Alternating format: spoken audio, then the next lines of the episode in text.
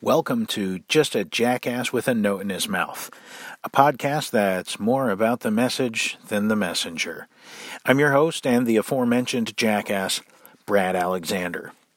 Today's episode The Doctor Will See You Once You're All Better. Can you imagine calling a hospital, a clinic, or even a friend with some medical knowledge, describing your symptoms and pain, and being told, yeah, we got a pretty good idea exactly what you're dealing with here, and uh, the doctor will see you once you're all better. Huh? That would be about the stupidest thing someone in that position could say. I mean, what's the point? If I'm all better, I don't need a doctor, do I? The interesting thing is that many churches and church goers have this attitude. We want people to fix what we see is glaringly wrong with them, in our eyes anyway. And, you know, there are people who are looking for healing and to be made whole. And we just beat them about the head and neck with the Bible, pointing out what they need to fix. It's like a doctor saying, When you quit puking, I'll give you the antidote. Duh.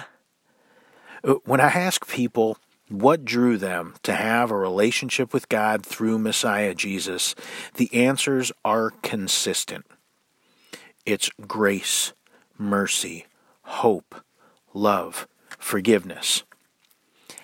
As hard as it may be to comprehend, I've never had anyone answer me, well, my neighbor kept pointing out everything I needed to fix in my life and all the stuff that I do wrong, so I slowly started addressing my issues one at a time, and now I'm good, so I began attending church.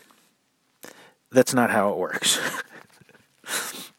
Look, Brennan Manning said the single greatest cause of atheism in the world today is Christians who acknowledge Jesus with their lips and walk out the door and deny him by their lifestyle.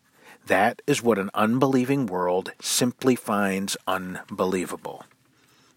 And I assert that this issue is further exacerbated by us trying to tell the world to change the way they live, to be better people, holding them accountable to God's law when we don't live it ourselves. Well, Brad, I'm saved by grace, so I don't have to obey the rules or the law.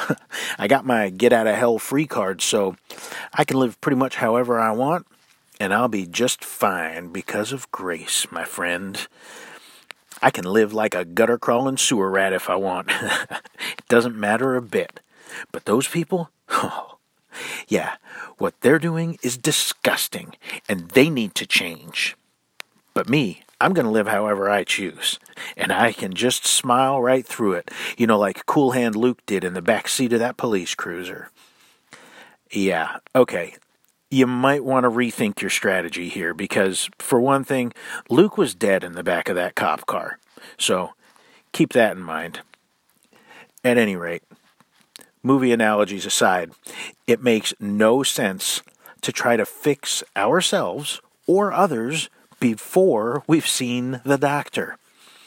When Jesus was asked why he spent time with quote unquote sinners, unrighteous folks, liars, thieves, prostitutes, and the like, he responded that doctors don't administer to healthy people, but sick. So he lived and spoke love, mercy, forgiveness, and grace into their lives. And yes, for those of you chomping at the bit to say it, he did tell people, now go and sin no more. But not before ministering to the source of their greatest need, being reconciled to God through the love of God. My buddy, whom I'll refer to here as Billiam, so you don't try and guess his name, he's had a contentious relationship with his neighbor. And Billiam does go to church, and he is a believer. So he and his neighbor have had some arguments over the years, property lines, fences, that kind of stuff, and and unfortunately, it has led to, as I said, a contentious relationship. And you know, I I would hope that Billiam could take the high road in some things, and he chooses to fight fight the fight the way he chooses to fight it. So one day, his neighbor is upset. She is outside and and she's yelling. She's really upset. So he runs out his door to see what's going on and he can see her and she's she's crying and she's yelling in her yard. Her cat ran away. Now listen, people love their pets, right? And this lady clearly loved her cat. So she's crying because her cat ran away. She opened the door to let him outside for a little while, and now he's just gone. Her cat took off. Billiam had a couple of options here. Unfortunately, in my estimation, and I think anyone who, who listens to it, Billiam chose the wrong option. Seeing his upset neighbor crying that her cat has been lost, Billiam decided it was time to lecture her that it's actually city ordinance that even cats be on leashes. And if she had just had her cat on a leash, he never would have ran off to begin with. So this is pretty much her own fault. Deal with it. She then looked to him and said, Billiam, what must I do to be saved?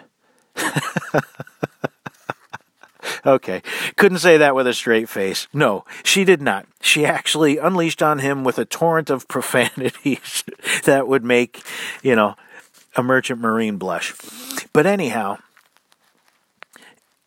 so the contention continues. And after she yells at him and swears at him, of course, he lets her know that she should go to church. Do you think she accepted his invitation? No, clearly not.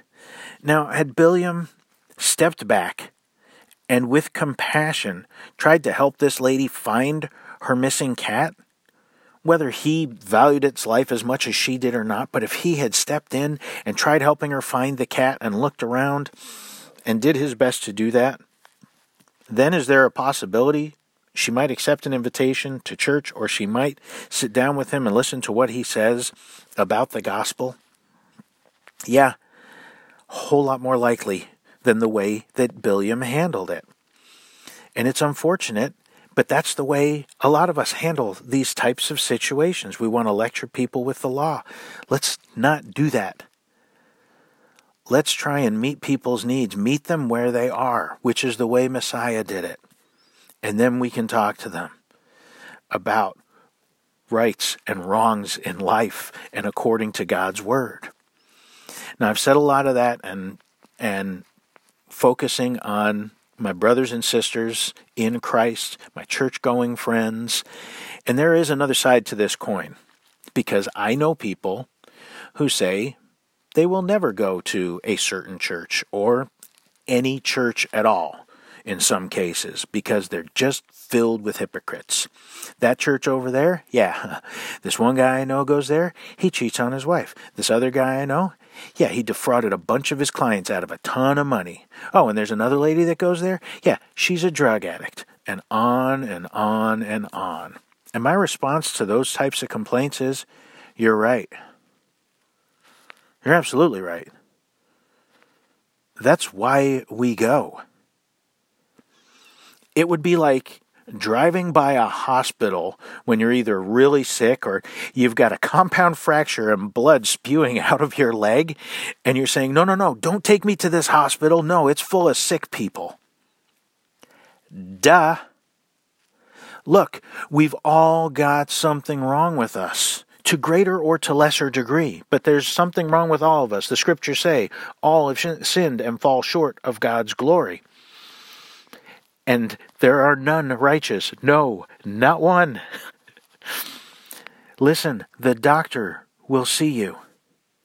In whatever your condition, wherever you are, yeah, he even makes house calls, street calls, you name it, he'll meet you there, where you are. And those of us to whom the great physician has commissioned to minister the antidote, the remedy, the gospel, yeah. Let us, by His Spirit, live the life to which He has called us, living His Word. And then take His love, mercy, grace, and forgiveness to those who so desperately need it. they'll be more open to receiving it. So here am I